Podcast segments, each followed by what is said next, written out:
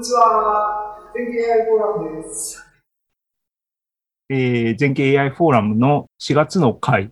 2021年4月、今日は28日です。はい。でですね、あの、クイズの内容から、えー、復習します。リキャップです。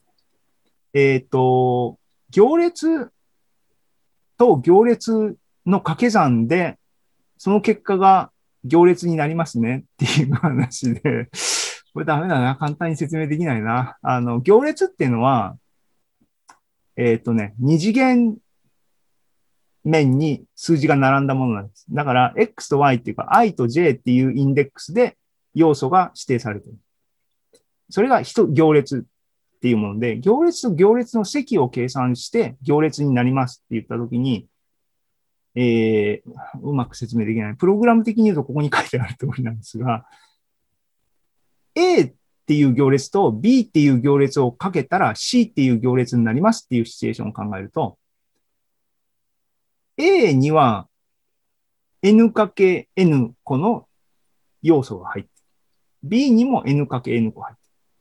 で、C の n×n 個の要素を決定する必要があって、その時にこの A と B を掛け算、行列積っていうルールで掛け算しなさいって言ってる時に、えっ、ー、と、何回の計算、演算が必要ですかっていう問題で、えっ、ー、と、素朴に考えると、ね、前回のコンピューター会話教室で説明したように、えっ、ー、と、行列の積は、フォーループで書けますね。で、フォーループの三重のフォーループで書けるんですよ。ここに書いてあるように。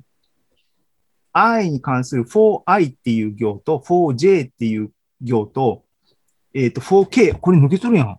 抜け取るやん、抜け取るやんね。4k っていう k に関するループもここ必要ですね。これ抜けてますね。で、えっ、ー、と、インデックス3つに対する、えっ、ー、と、フォーループの重なりっていうことが何を意味してるかっていうと、各インデックスの数が1から n まで、あるいは0から n-1、同じあのことをシフトしてるわけですけども、っていうことなので、n×n×n 個の演算がループの一番中の演算、あの、式に対して行われるっていうことになるので、結果、n の3乗、この演算が普通に考えたら必要ですよねと、行列の積を計算するのに。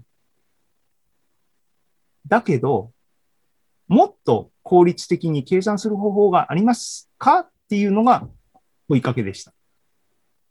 わかったかな？クイズね。で、もうそう問いかけるっていうことは答えはできますっていうことが答えだと思うんですけども、できるのはいいと。どう、どうするんだっていうのが当然クイズのあの質問、出題ですね。